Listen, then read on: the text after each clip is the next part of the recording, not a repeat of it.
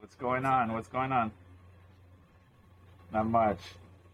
So, one thing I wanted to discuss with you about, I guess, being unemployed, I become sort of that ear that people want to vent to about their jobs. so it's like I just sit there and I listen and everything else, and it's just a lot of gripes. But one thing that I've noticed, and I think when uh, I was watching a movie, we also saw that in retrospect as well. And like I was telling them, it's like just from my experience, I always felt like there were three things that were sort of my foundation to how, you know, to manage, supervise, even just be an individual or whatnot. And one of them was also what I felt was the highest that a leader should be. So for me, I felt like for, for the workplace to be sort of satisfying and waking up and wanting to go to work. Because I know you told me that you you like going to work, you like what you do and everything else. But uh, you know, unfortunately, there's people that don't. You know, they'll like some days and they won't like the others. So I was telling them, I was like, for me, I feel like number one is leadership. Definitely, leadership needs to be on point. I feel like if you have the right leadership, um, the workplace, the morale will be good. You know what I'm saying? Like you want to come to work, you want to work for this person, you want to give them 110%. But also the same retrospect, you have to also be a leader yourself. You can't always sort of be dependent on the lead the, the leadership hierarchy to to tell you that you're doing a good job, to tell you what you need to do to guide you. I mean, it's good that they do that, but at the same time, you also need to take initiative. So my second pillar for me, I felt was like the morale. If you come into the workplace and you make the morale high and everything else, you get people involved and everything, work is going to be Monday through Friday, work is going to be great. When I was in the contingency wing back in Jersey, those were the best set of deployment managers that I worked with because our morale was always high. We came in, good morning, let's go to lunch together, let's do this. But you know, it was always somebody taking the initiative to keep mm. that unity together. And then the last one for me was, I told them, was mentor. And I feel like all three of those things, they could correlate with each other. Because if you're a good leader and you lead, you know, taking care of your people, don't micromanage, uh, you know, let people um, express themselves, be open minded about things, that ref- trickles down to morale. The morale will be high because they're seeing that you're leading, that you're a great leader. If the morale's high, then I feel like people also see you, you're a great leader, they could consider you to be a mentor. And I felt for me, mentor was like the highest sort of on the fucking totem pole to get to. You know how they, if you went through, when I went through the academy, like the NCO Academy, we had leadership traits. You know, they taught to you about a transactional leader is somebody that always rewards a person, or you you have this sort of leadership trait and everything. But the peak was uh, transformational. You know, transformational was one of those that let the reins go, do your thing. If I put you in charge of these folders, I'm not going to bother you because I entrust with you that you're going to mm-hmm. take care of these folders. You know what I'm saying? So for me, I feel like a transformational leadership trait is also like a mentor. And I think I expressed this to you before. Mentor, that word, yeah. you don't see it. You don't see it in people no more. You know what I'm saying? Unfortunately, now with the way, you know, I still keep tabs on how the Air Force is evolving and stuff like that. But it's very rare that you hear airmen say that they have mentors. You know, before I got out, I was able to talk to the, the young NCOs or the airmen and be like, hey, you have any mentors? And they couldn't even tell you one. They'll probably pick a name just because the way they're being treated right then and there. But I told that person, I was like, you know, those for me are the three sort of qualities that will make the workplace right for me leadership, morale, mm-hmm. and mentoring. For me, I feel like if you could, if you could even be the one to be all of those, and it's a plus if you have those people that are already in those positions where you could look up to them and everything else. Then, dude, work is gonna go smooth. When I had, I had, when I was in Turkey, Turkey was a shitty assignment for me, not because of where I was at, and it wasn't because of the people I surrounded myself with. Mm. It was my leadership, you know, my, my management and everything else that it made it difficult for me to come into work. So what that do? I have terrible leaders. So what happens to my morale? My morale goes low. And then I can't look at and they, you know, their positions of E9, E8, you know what I'm saying? Their superintendent, their chief group, whatever. And now I can't even look at these leaders as mentors because I just see negativity amongst them. You know what I'm saying? So what do you think? Do you, do you have any like pillars that you looked on when you were in or even in the workplace yeah, now? a lot of like, um, man, this one's like a rough one for me because one, one of the things I, I suffered with when I got out of the military was like every two years, I, like if you look at my resume after the military, it's fucking bouncing around, man. It's uh, it's like two years the max. I would stay at a job and I would just bounce somewhere else. And so it, it kind of got stuck in my right. head too. Everywhere time I got up to two years, man, I started getting itchy and be like, I gotta go somewhere else. And it, it was always a conundrum for me because it's like, how could I do the Air Force for nine years for a job I didn't necessarily love? I think I was good at it, but I mean, I wasn't in love with that job. I wasn't like, holy shit, right. man, I love being customer service. Like, no, but I was, I think I thought I was pretty good at it. Uh, I did pretty okay, you know. Um, it wasn't my first choice. I wouldn't, you know, it's just not that it. Um, but I still did it, and I did it the best I could, and I did it for nine years without really thinking about leaving until I was just like, you know, emotional decision got out. So I, that's always been the hardest yeah. one for me. Um, the, what I think about it so far is, uh, I, I think the reason why I was able to do it for so long, and I think the reason why people have so much problems they have now is because one one of the things the military does that I think is really good is regardless of whatever your job is, they let you know where you fit in. Like you just know that you have at your whatever it is. Like you can do this. Well, your cause is this for the Air Force. Like you fit into the machine this way. And I, I think when you get right. any kind of job, they're not telling you how you fit in or any of that stuff. They're, they're trying to make it like a lie that you're not just a, a, a, part, you know what I mean, part of the machine. They try to make it seem like you're special and shit. And it's like, it's not fucking true, man. They honestly care less. Um, I think that to me is like the biggest one really uh, is in a sense of can you right. feel like you're doing something worthwhile and i think once you are man if you think you know picking rocks every day is is worthwhile and can make a difference in the world and you're okay with that then i think you could do it every day you know I, I, there's some people that probably have like six figure jobs and, and hate it they're making good money but they don't see how they're valued to the world or any of that stuff so it's like it, it's not the money it could be the time, but there's people who work in over 40 hours for not that much money and probably in love with their job. And there's probably people who are making, you know, like 20 hours and making six figures and they hate their life for 20 hours that week. You know what I mean? So I don't, I don't really necessarily think it's, uh, it's that. I think it's just really how, what do you feel like what you're doing? Do you feel like it even matters? Cause I think like if you talk to a lot of people, they'll be like, you could tell me like, dude, if you were to die today, would somebody replace you tomorrow? They'd be like, hell yeah, this place don't care about me. And I think that's true. Like, and I think that's why the military is a little bit different because we knew, like, honestly, in all of reality, nobody knew who the fuck we were in the military. Like, you know what I mean? Your commander, like, he might have maybe, but not really. But the really who really cared about you were the people that worked in your office, and those are the people you really cared about. And even now, after you and I have been out for a little bit of time, we don't ever remember the people that are way above us. We remember the people we work with and that those memories. So I think in the grand scheme of things, man, it's it's honestly just who who do you surround yourself with, and what's your frame of mind? Because you could have a job that's probably the amazing, but if you're like a negative person, which I've been around those people, it don't matter what. It could be sunny, like it's too fucking sunny for me. You're like Jesus, it's it's nice and cool today. Nah, it's, it's about to rain tomorrow. I can tell. Like they're just these people, man. Like whatever it is, they're they're always the most negative people in the world. Did you have Did you have mentors? Yeah, I, I.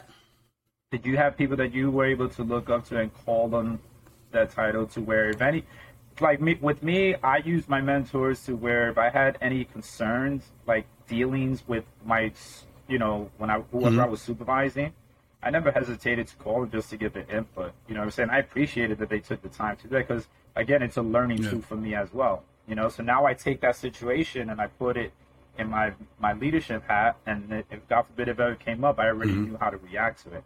So did you have that? You had some mentors in what you were in, or even now? I mean, I don't want people to think that mentor is just a military. Yeah. You know what I'm saying?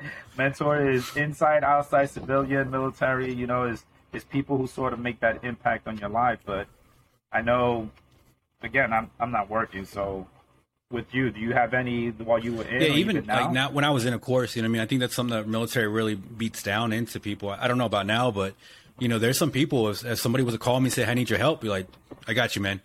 you helped me out like when I was a senior airman or whatever. I still hold that true. Um, you know, I tell a story about how I learned initiative. It wouldn't have been like that story is, is stuck with me. And that's like my first week. So we're talking about 18, 19 year old me. And that lesson's still fresh in my mind. And I wouldn't have learned it without that person. Um, they're maybe a little rougher on the edges, so maybe like you know, like you know, I had one uh, NCO. He we're playing Rubber Band Wars, right? Office shit. He shot me in the face, and I was like, "Motherfucker!" And he goes, "Move next time." And it's just like, yeah, like that's all it was. It was like there was no sympathy at all. You know, it was like it's, it's the, like those kind of generation. Right. Just like, well, then fucking move next time. They didn't care like if you were crying. They didn't care if you were hurt or any of that stuff. They were just like a little bit more rough around the edges, and I think that really helped them out a lot. Like especially now, like you get on the outside world, man. It's I, I really think a lot of times, man, we, we we're so used to the way the military works, and then we get in the outside world and we're like, fuck, it's it's almost exactly the same in a sense.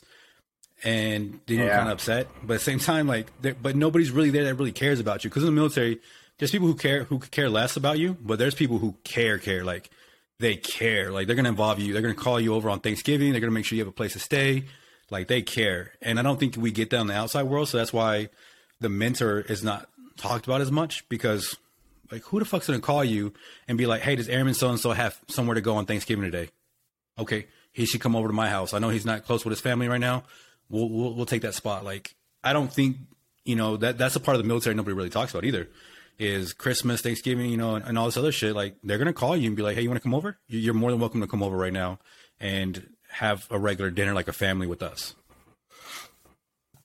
Yeah, because I think for me, like it came just through as the years went by. You know, the the more I experienced the trials and tribulations is what really helped shape me as mm-hmm. I progressed. You know, and it, it just sucks because now that I'm out and I see the people who've never been in the military, they come home and they're like, my boss sucks, work sucks, this person sucks, he's a terrible this, that, and I'm just like, man and then you know and i'm kind of grateful that it provided me with sort of that that understanding and structure that if i ever was to get a job i i will be able to apply sort Yeah. of those skill sets you know what i'm saying? Whereas unfortunately the civilians are just learning as they go you know unless they have a mentor that takes them under the wing and tries to show them you know how to do a and b and then go from there. But it's just it's just weird because it's like all their frustrations I feel like I felt it too, even in the military. You know what I'm saying? Like I had that one worker that I couldn't stand. You know, I, like if I saw the schedule and I saw that he and I were working shit together, I was like, "Fuck, damn, I got to put up Yeah, with him for 12 hours." You know what I'm saying? But I knew sort of how to to handle those predicaments.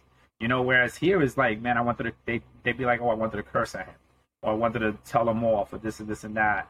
But then again, you gotta you gotta be careful now because they could just Yeah. easily say you're fired when the military you just you know got a piece of paper that said hey don't don't Yeah. yell at him again. Or both of you go talk to the supervisor or the superintendent and, and hash it out.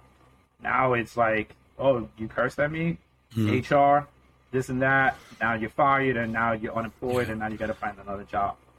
So i just think it's like it's it's weird but for me i felt like i was telling the people like you know just look out for those factors. You know, if you could contribute in any of those aspects of what I'm telling you, then I feel like it will help better Yeah. the workplace for you. You know what I'm saying? Like you, you when you you wake up in the morning, you go to the gym, you get yourself right. You know, try to put that positivity all the time and everything else. So how do you deal if you face negative So- at work? How do you deal with that? Like, let's say a worker pisses you off or something. Like, what what would you do? To Man, to honestly, I just, I just get away from them. Like it, it's like I'm too old for that shit right now. Like I'm 36 now. Like I've already Yeah. learned, man. And just people are who they are. Even if you work with them close quarters, cool. I'll just do my own thing, man. I just won't talk to you right now. And, and sometimes you can't just get away and leave. So sometimes you just have to be like, cool. I'll just shut the fuck up, man. I'll let you talk. And it's like the Adam Sandler movie, man. I'm in my happy place. I'm fucking just watching some other shit going on. I'm not paying attention to what you're saying and that that's actually helped a lot, man. If if I cannot physically control my my my interaction with you, like if I cannot physically just say I'm done with you and I'm out, like that, then I will mentally just check out and be like, cool, man, do your own thing. I will be nice. I will be kind to you. I will be all that shit like that. But I'm good. I just won't talk to you like that in that aspect. We'll talk differently. And that shit happens. I mean, that shit happens, you know, every now, like happens all the time. Like the idea that, you know, things are gonna be perfect.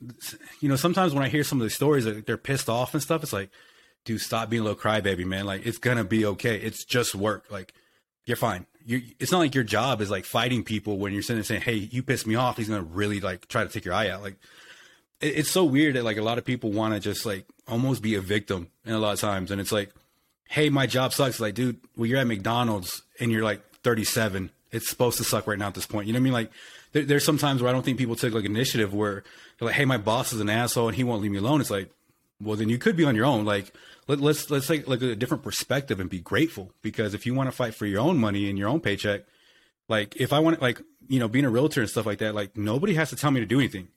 But the same time frame, when I don't have money and the wife's looking at me to pay bills, it's like that's also why I can do whatever I want to do. I can wake up when I want, and I can go to lunch whenever I want. I can stop working whenever I want to want. But at the same time frame, no money comes in. That's all on me.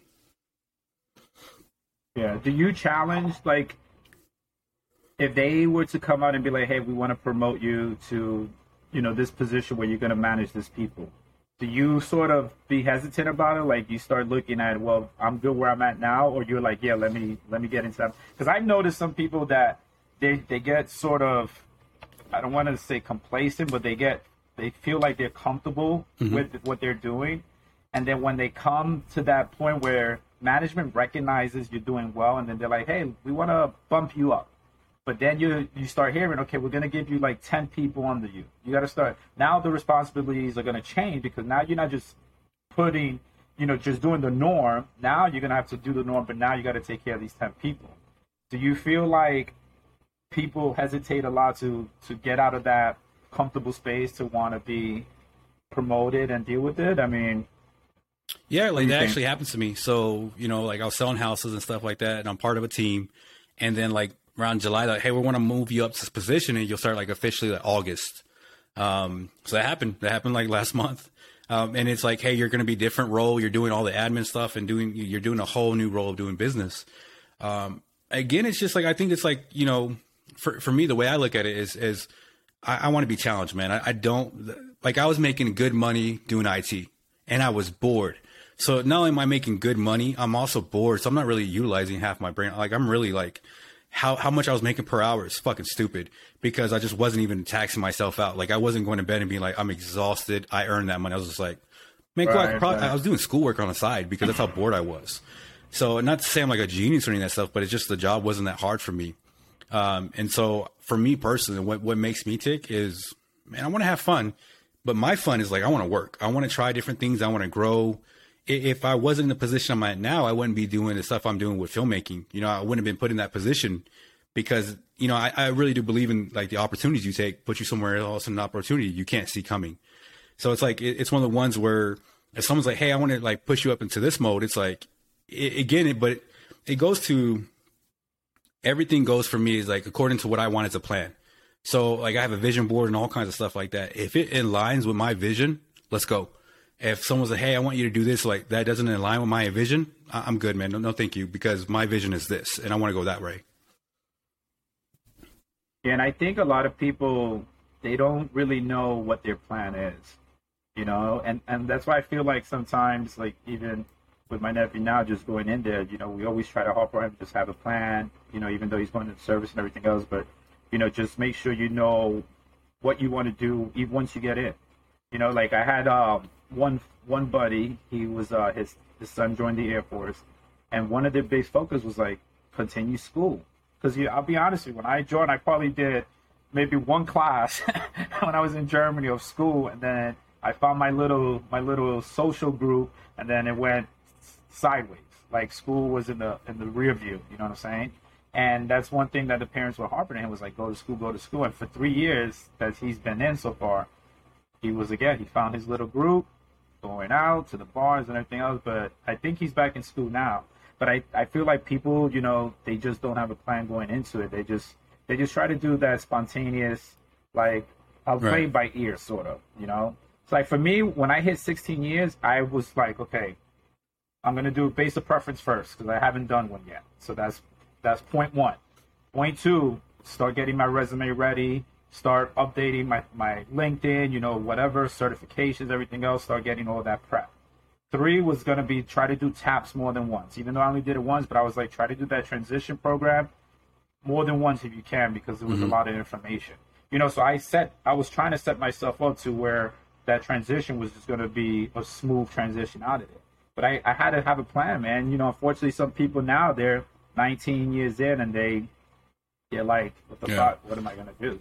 But I agree. I think people, even now in the civilian in the civilian sector, they should always have a plan. Because God forbid, cutbacks hit and you're fired. Yeah. What the fuck are you gonna do now?